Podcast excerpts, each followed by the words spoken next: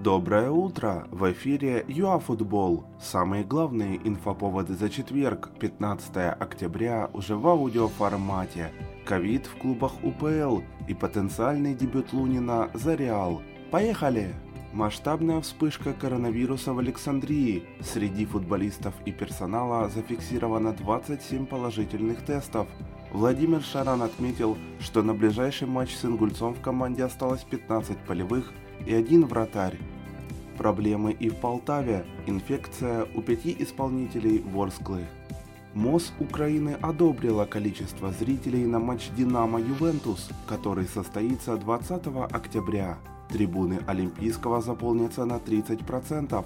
Напомним, что вместимость НСК 70 тысяч.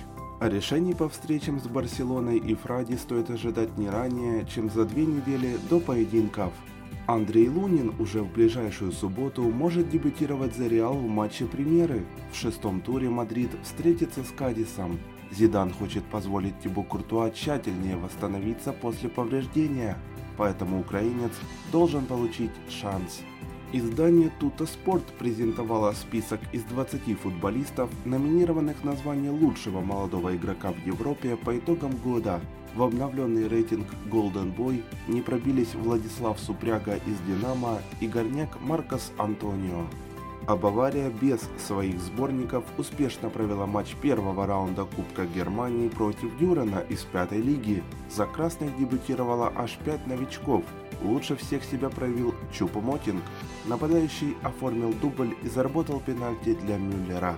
3-0. Это были все актуальные инфоповоды от ЮАФутбол за 15 октября.